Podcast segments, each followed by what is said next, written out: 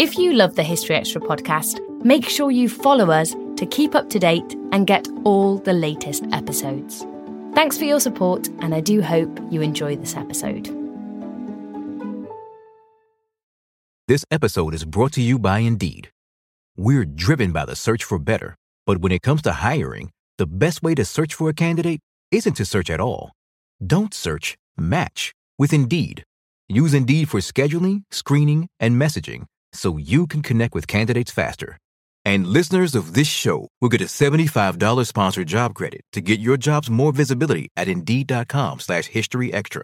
Just go to Indeed.com/History Extra right now and support our show by saying you heard about Indeed on this podcast. Terms and conditions apply. Need to hire? You need Indeed. When you need mealtime inspiration, it's worth shopping Kroger, where you'll find over 30,000 mouthwatering choices that excite your inner foodie. And no matter what tasty choice you make, you'll enjoy our everyday low prices, plus extra ways to save, like digital coupons worth over $600 each week. You can also save up to $1 off per gallon at the pump with fuel points. More savings and more inspiring flavors make shopping Kroger worth it every time. Kroger, fresh for everyone. Fuel restrictions apply.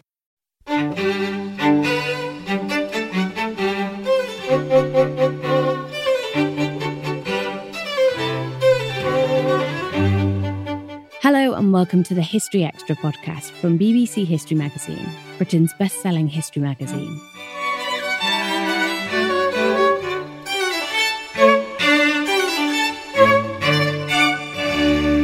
I'm Ellie Cawthorn.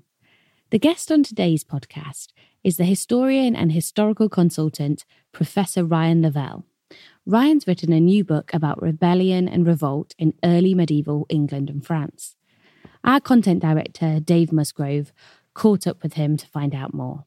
Today I am joined by Ryan Lavelle, who is Professor of Early Medieval History at the University of Winchester and a regular contributor to BBC History Magazine and to our lecture programme, and he's been on this podcast before, so a familiar voice to some of you. His latest book is Places of Contested Power: Conflict and Rebellion in England and France, 830 to 1150 AD, published just now in August by Boydell, so available to read. And we're going to have a chat about that and some of the themes that he's looking at in that. So, Ryan, thank you for joining us. Oh, thank you very much. It's a pleasure to speak to you, Dave. Good stuff. So, firstly, I guess I should give you an opportunity to just try and explain broadly what you're trying to do with this piece of research. It's, as the title suggests, it's about rebellions against authority during this period, and particularly seen through the lens of place and where things happen. So you can obviously describe it much better than me. You wrote the book, but so what's the central thesis? What sort of got me thinking about this was the description of a particular rebellion in mid-11th century Normandy by the uncle of William the Conqueror, and the castle in which this rebellion took place, Arques la Bataille in Normandy, was described as a place of madness, a rampart of madness, and it sort of struck me that actually that madness is probably the wrong description, and it's a very clear set of reasons, or to contemporaries at least, there must have been a very clear set of reasons for those kinds of choices of decisions. So what I was trying to do was probe into those that sort of process of decision making and those sorts of processes of actions through the power of place. Okay, so and I guess we should just dip into the context a bit here. So as you've mentioned there, the period sort of leads up to the Norman conquest, I guess, and then is it a time of particular revolt and rebellion? It seems to be, yes. It's, you know, it's very much a kind of picture of the sort of what we might call the late early Middle Ages, so to speak, and leading up to the what's becoming known by historians as the Central Middle Ages, as a period of conflict, as a period of contested power. And there are lots of examples. And while I was writing the book, I was keeping just a little black book of whenever I came across an example of rebellion or contested power, I was writing down the location and the context and the source, and it got full pretty quickly. I can't put a sort of number on it off the top of my head, but it's there's a lot of things going on, as you might expect, and I think it's partly because these political realms, these polities, were in a state of a flux at many times during the period from the 9th to the 12th centuries, and sort of geographically they're comparatively small quite often. The dukedoms or the kingdoms sometimes are comparatively small, and because of the sort of tight-knit nature of political links between members of ruling families, because ruling families might have close associations with their kin group and rely on their kin group to rule. It's often possible for there to be contested power, basically at this time, and these kind of conflicts frequently come in, and it's basically for members of the political class. This was the sort of predominant means of basically making opposition known, where power is contested, basically. I suppose one question is what exactly do we mean by rebellion? When was a rebellion not a rebellion, and who was rebelling against who? I attempted to do a whole chapter on the idea of trying to categorise different types of rebellions and revolts, and I'm still not satisfied with what I came up with, but it was the best that I could do, really, because rebellion is a term which is used by the people who are rebelled against. By it's often used in order to denigrate political opponents as much as it is, quite often, very often, in fact, the people who are contesting power are not admitting to being rebels, and quite often a rebellion is an unsuccessful seizure of power, and frequently we don't actually see frequently somebody who might have seized power becomes the kind of legitimate authority themselves, and so signs of references to rebellion. The classic case, I suppose, with an insurrection is the Carolingian royal family who ruled Western Europe for basically a couple of centuries. The sort of sense of them as rebels, as insurgents, is effectively, really played down. So that's one of the things. So quite often, we know rebellion when we see it, but it's quite difficult to categorise. But what I found myself doing increasingly was looking at considering it to be political opposition. And once I realised that I wasn't necessarily always able to kind of get my fingers onto rebellion per se, then by looking at things in terms of opposition and political opposition and often violent opposition, whether the threat of violence or actual violence, it became a bit easier to try to sort that out. And so you've got this whole sort of range of different types of political opposition, from opposition within the royal family, from members of a royal family who might be somewhat discontented and unhappy about their lots and sort of chafing for political power, through to members of the aristocracy who might sort of feel a particular grievance about a particular piece of land or a particular castle, for example, and sometimes a kind of confederation of those political opponents. And then in some other examples, there are peasants' revolts as well, and those are not particularly frequent before about the 12th century, but you know, they still happen as well. So it's about a whole kind of spectrum of political opposition that I was trying to look at. Okay, brilliant.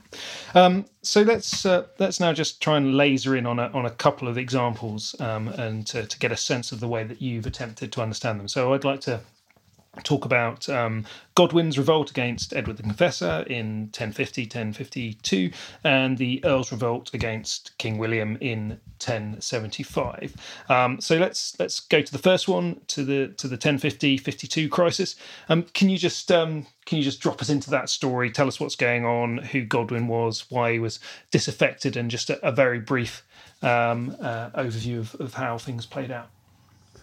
Yeah, so the 1050 to 1052 crisis is an absolutely fascinating sort of crux point, if you like, at the end of Anglo-Saxon England. And it's a point where you've got this very powerful Earl in England who was related to the previous dynasty, the dynasty of Canute, and he's related to Edward the Confessor as well, who was king prior to 1066, as I'm sure most people are aware of.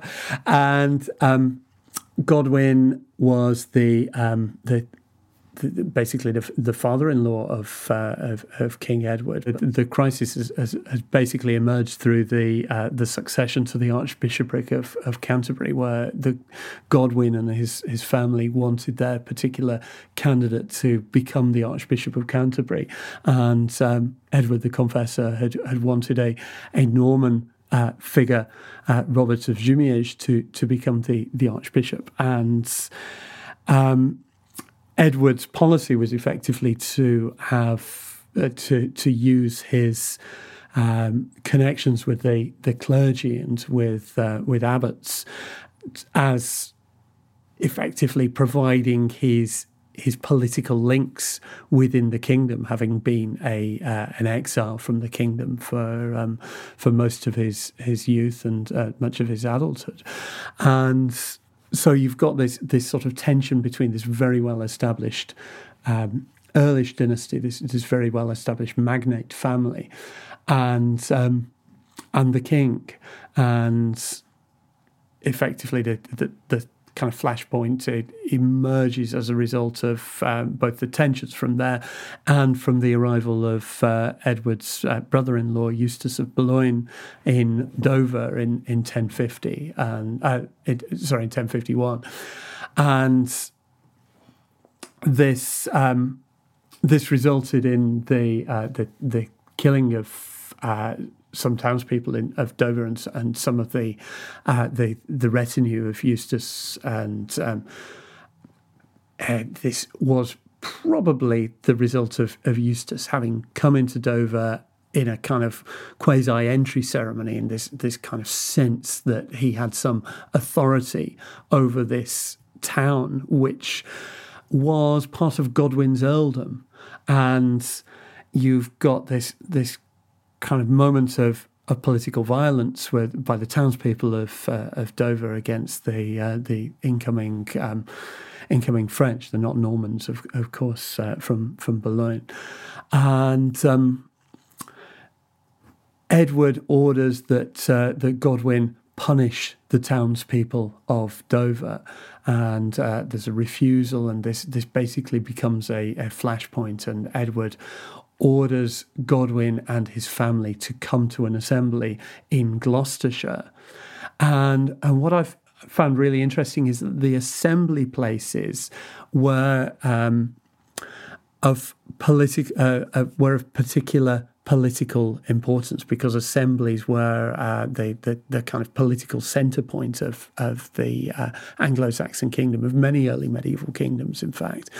And Godwin's refusing, but in turn, he's holding his own political assembly at another meeting point just nearby. And this kind of way of holding assemblies, of holding rival assemblies, is part of the kind of language of rebellion and opposition.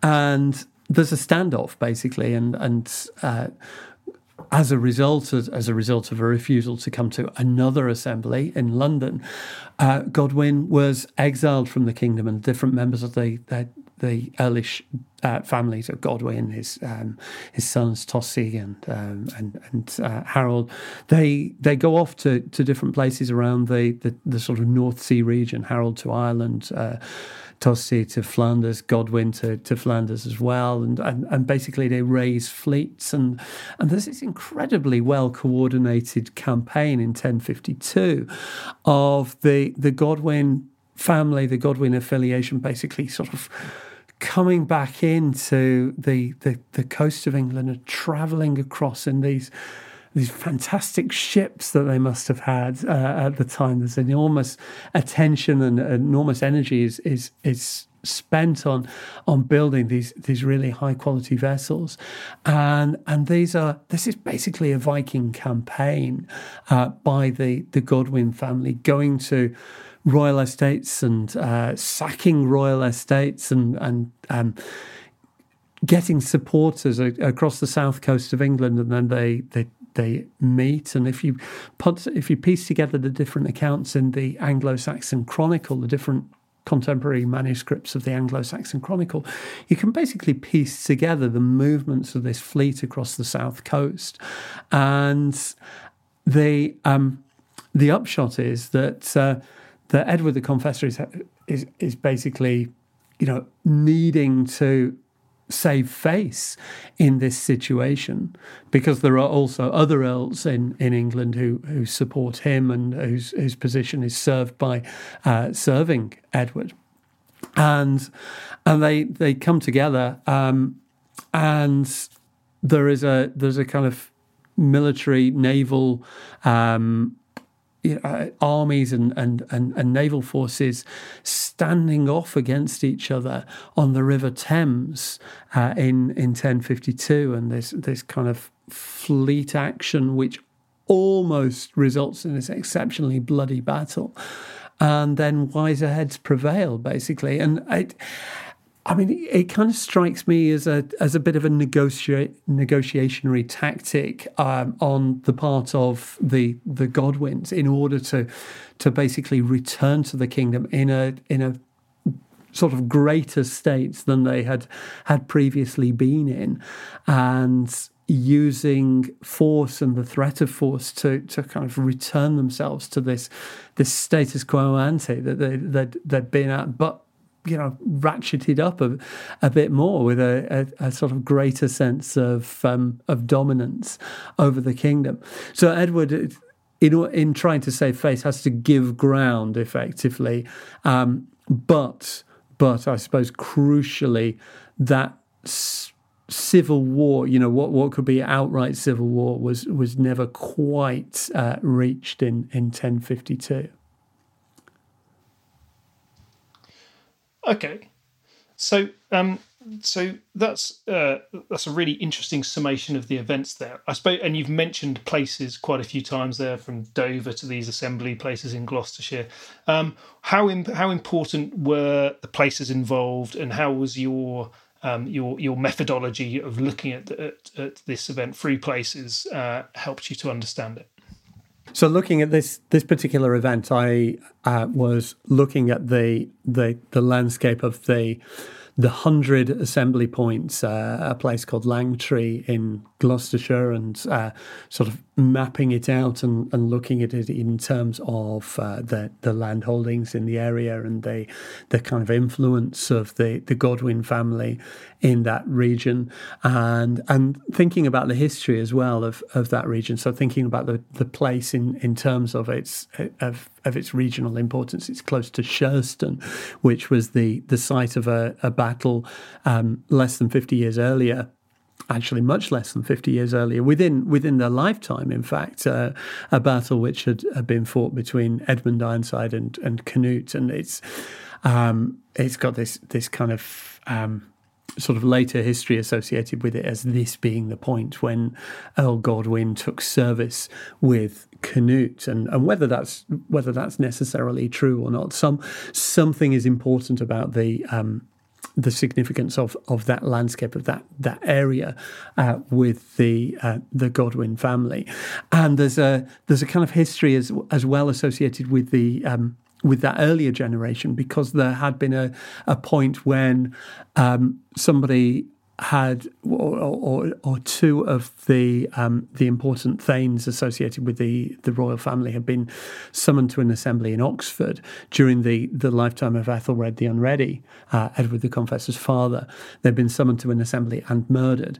And the widow of one of those thanes who was murdered was brought to Malmesbury, which is very close to Sherston, is very close to this kind of landscape. So these are places which have meaning to the Godwin family. Godwin has links with this previous generation as well, and so it has a kind of history. So in a sense, what it's about is looking at the, you know, the sort of deep history, if you like, of these sites, the things that have meaning and significance to those places, and doing a certain amount of mapping as well, and trying to identifying the locations where the kind of military attacks, the naval attacks took place.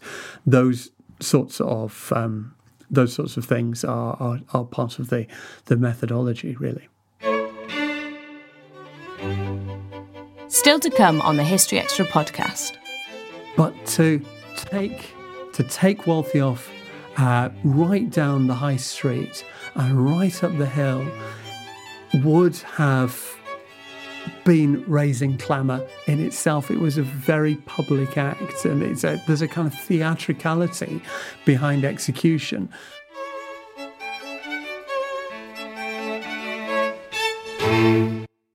This episode is brought to you by Indeed. We're driven by the search for better, but when it comes to hiring, the best way to search for a candidate isn't to search at all. Don't search, match with Indeed. Use Indeed for scheduling, screening, and messaging so you can connect with candidates faster. And listeners of this show will get a $75 sponsored job credit to get your jobs more visibility at Indeed.com/History Extra. Just go to Indeed.com/History Extra right now and support our show by saying you heard about Indeed on this podcast. Terms and conditions apply. Need to hire? You need Indeed.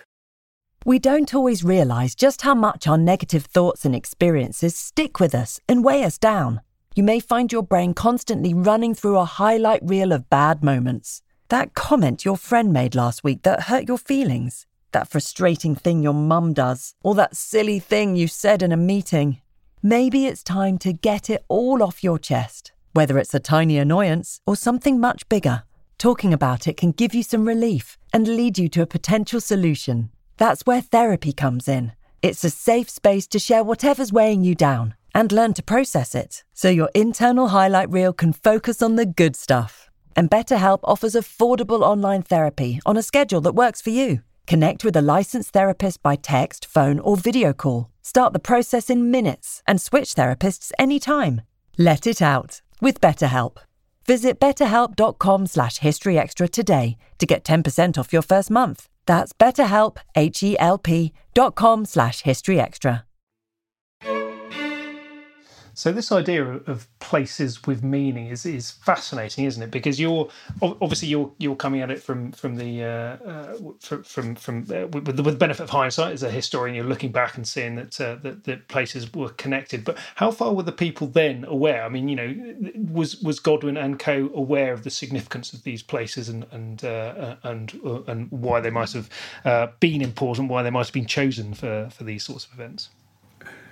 Yes, I suppose we could say that from a kind of point of hindsight, what we do as historians is sort of look back on this sort of time tunnel, and then, you know, and looking at this, all these pieces sort of clipped together in a way that may not have been the case for contemporaries. But I think we have to work on the assumption that with these kind of links within a sort of generational memory, I think these links do have some meaning that that they're aware of the histories that places like Hundredal Assembly Points are places where history is told. These are places where within the landscape they have the meaning. So Langtree 100 has this meaning of this tree, the long tree associated with it. We don't know what that history is, that particular point of the history, but the place names and the stories are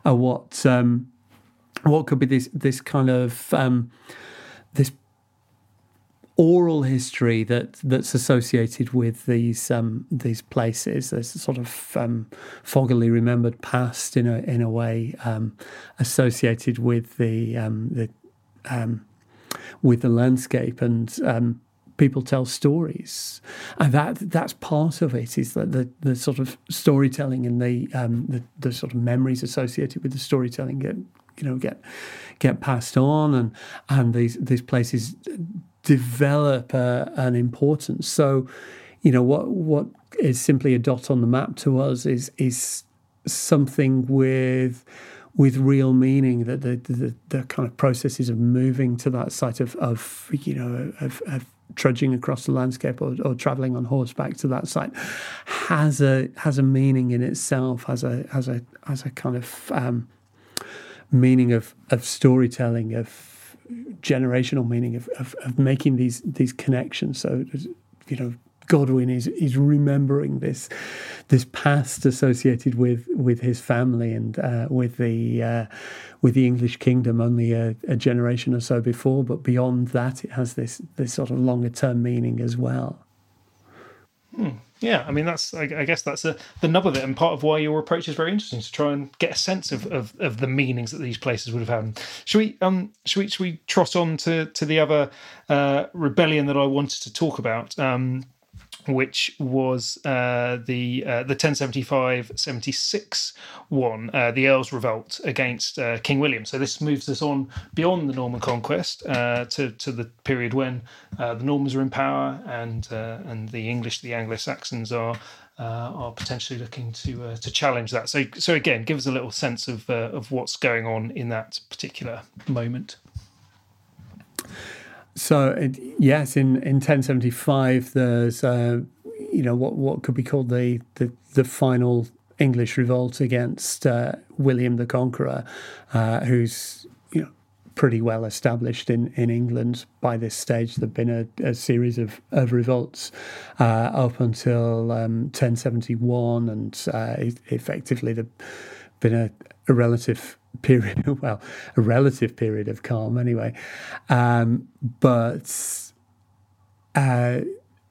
this, I suppose, the difference with the Earl's Revolt is that only one of the main protagonists was English. The other two were Norman and Breton. So you've got Ralph de Gael, who was a Breton but was the Earl in East Anglia, and you've got Roger de Breteuil, who was a lord in Normandy, as well as being the Earl in Herefordshire. And then the third figure is Waltheof, who was a member of a member of the Northumbrian aristocracy, actually, I suppose we could call him a member of the English aristocracy, but he had Northumbrian links. His father was Earl Seward, who was one of Canute's men, or who had been one of Canute's men in the north kind of being Earl in Northumbria during Edward the Confessor's reign as well. And Waltheof hadn't actually been the Earl of Northumbria, because he'd been passed over for Tostig, who I'd mentioned earlier, actually, one of the Godwin clan. And he'd been too young at the time of succession to the Northumbrian earldom in the 1050s. But he had links with the English royal family. He had links with the pre-conquest English royal family. And I think this is the dynamic, really, is that these earls were members of members of the aristocracy who were sons of a previous generation. So Waltheof is the son of a very successful Northumbrian earl, and Roger was the son of William Fitz Osborne, and William Fitz Osborne had basically been William the Conqueror's right-hand man and had this enormous influence, which kind of stretched across from Western England across into the Welsh Marches. And it's similarly the case for Ralph de Gael. And this has been recognised by historians for some years, that kind of sense of dissatisfaction. But I think that sort of theme of dissatisfaction is important in trying to kind of recognise the kind of the dynamics in 1075. And there was a plot. There was a plot in England, the nature of which gets played up to the point of a view of saying, well, it was a plot to replace William as king, to take over the kingdom. But in these situations, it's not always the case. This isn't necessarily the case with these rebellions. Rebels aren't really revolutionaries. That they have they often have aims to draw attention to their state of dissatisfaction, rather than necessarily trying to overthrow the established order. But it's seen as treason, and the plot becomes revealed at a wedding feast in Exning in Cambridgeshire in 1075, which was a wedding for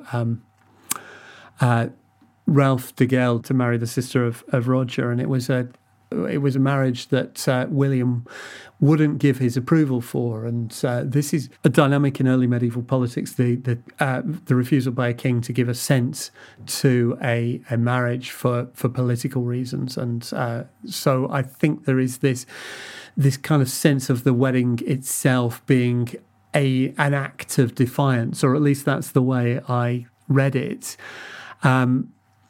because that wedding, that marriage effectively gave a kind of sense of coalition, of political grounding to Ralph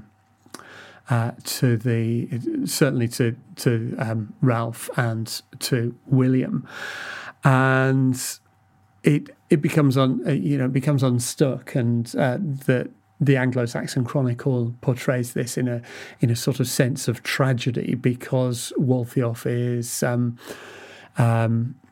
Waltheof was married to the niece of William the Conqueror, and she was a figure who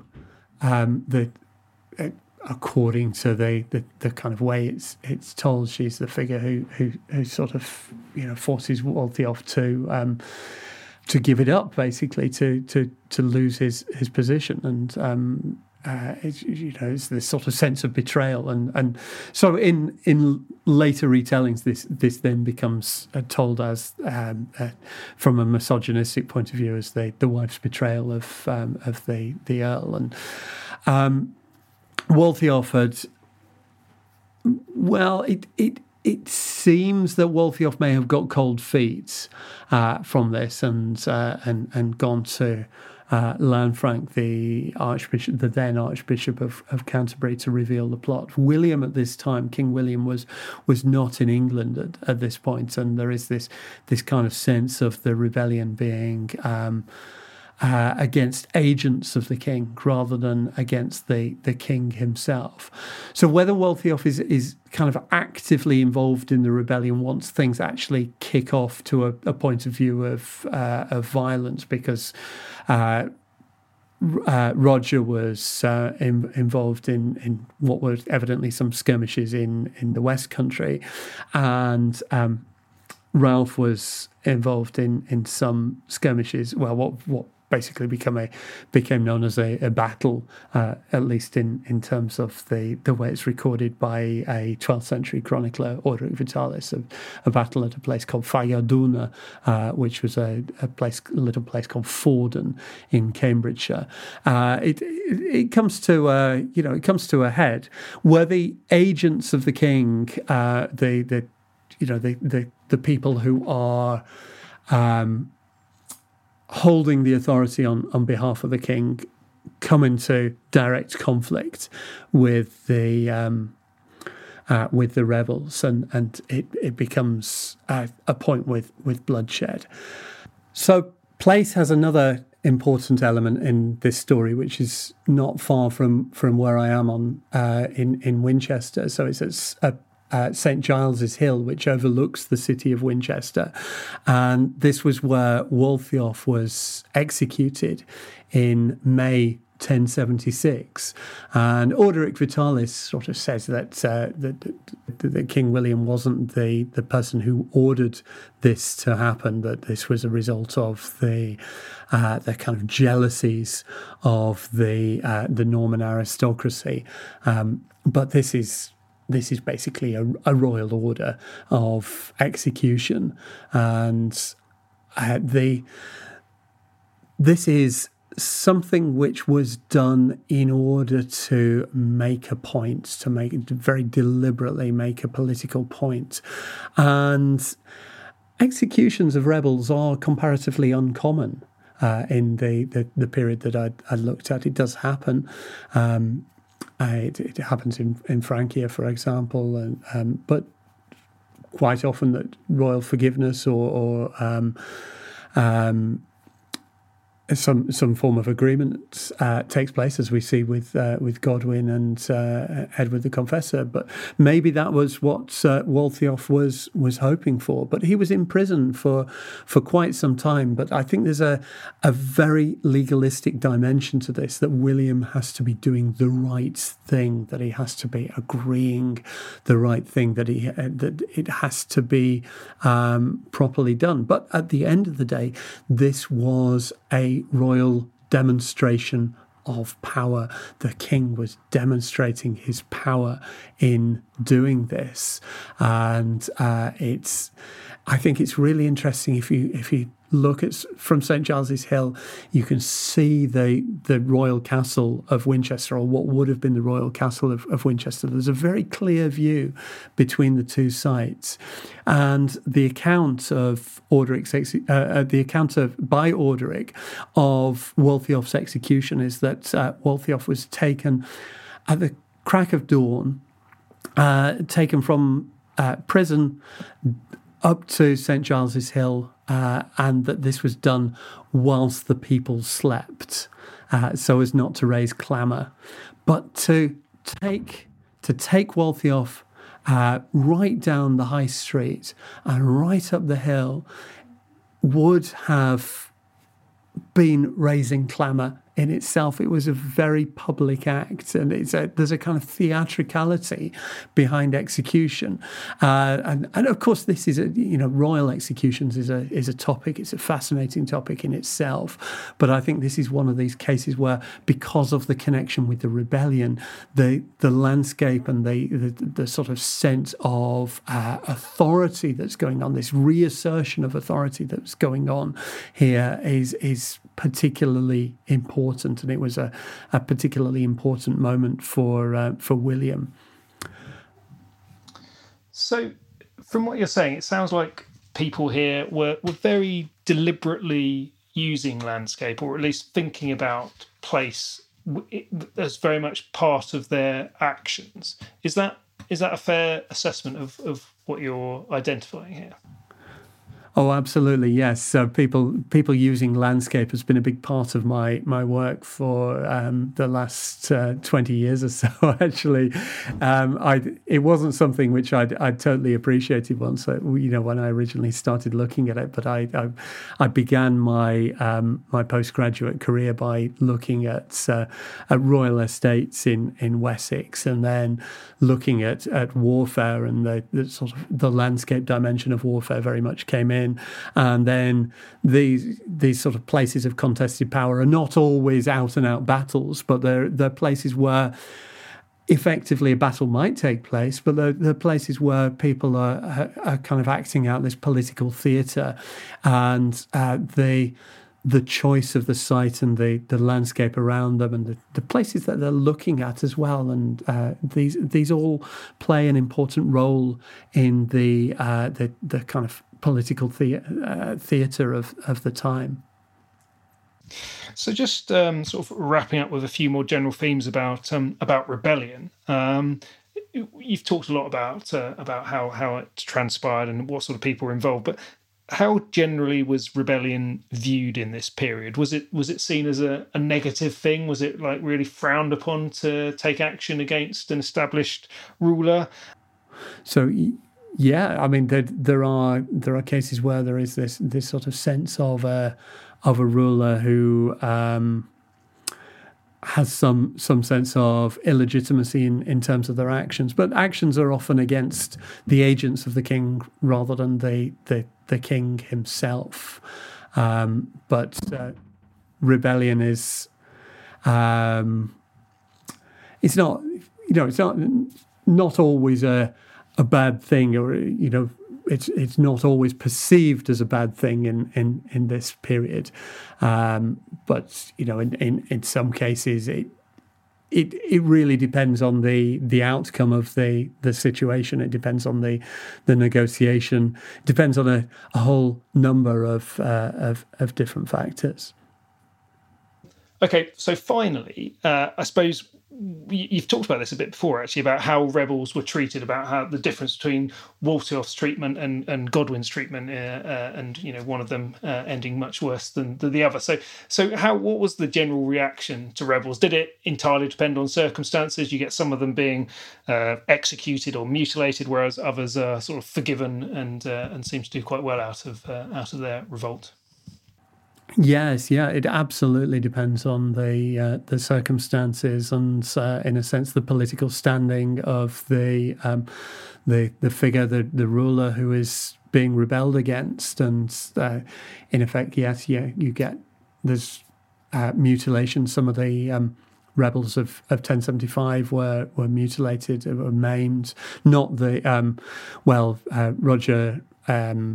Earl Roger and Earl Ralph were, imprisoned and exiled in those cases. And Roger lost land. So you get loss of land as a result of rebellion. And that does seem to be a response. But in other cases, yes, it's the kind of case of some kind of reconciliation. Rebels were killed in battle as well. The nephew of Alfred the Great, Æthelwald, was killed in a battle in 902 as a result of the kind of fallout, which probably saved a great deal of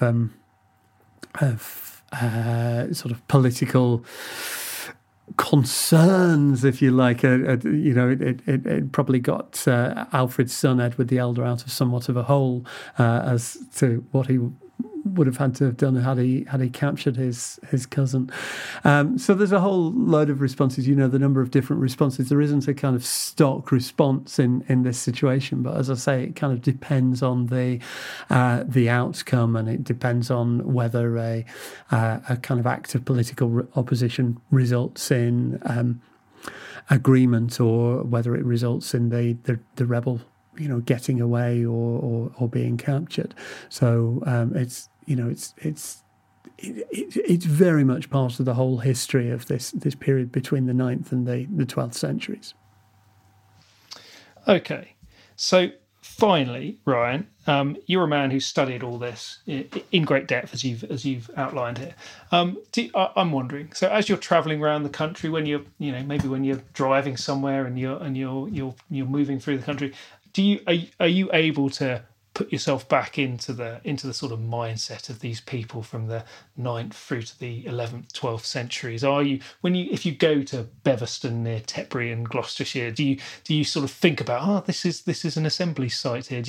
Are you aware and mindful of all that? I wish that I could, be able to get fully in the mindset of these people. Although, to get fully in the mindset is probably to become a completely different person altogether, isn't it? But that sort of sense of trying to just get some sense, just that sort of inkling of what might be felt, of what might be experienced, and what might be thought as well, is something that I try to do. It's something that I've been trying to do for years. I'm not sure I'm any closer now than I ever was, but it's the kind of process of investigation, of thinking, and sometimes on a bright summer's day, or even a very dull day, where you can kind of sometimes feel it, and it's as much the work of imagination as much as anything else. And that sort of historical imagining is an important part of the historical process, because it's by putting these different sets of thoughts and ideas together that we really advance historical knowledge. Professor Ryan Lavelle from the University of Winchester, thank you very much for that. Your book, Places of Contested Power, Conflict and Rebellion in England and France, 830 to 1150, is available now. Thank you very much, Dave. It's a pleasure to speak to you, and thanks for that. Thanks for those questions. That was Ryan Lavelle. His book on this subject, Places of Contested Power, is available now, published by Boydell and Brewer. Thanks for listening. This episode was produced by Ben Hewitt and Jack Bateman. Join us next on Wednesday, when Sarah Kovner will be speaking about Japanese prisoner of war camps.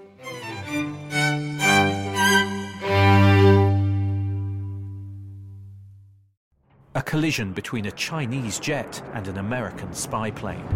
He came and rammed into our left wing. With relations increasingly strained, what are the chances of things spinning out of control? The Western world was asleep. I'm Gordon Carrera. I'll be exploring the friction in this most important of relationships and asking, has the West taken its eye off the ball? You cannot ignore China. From BBC Radio 4, this is Shadow War, China and the West. Listen wherever you get your podcasts.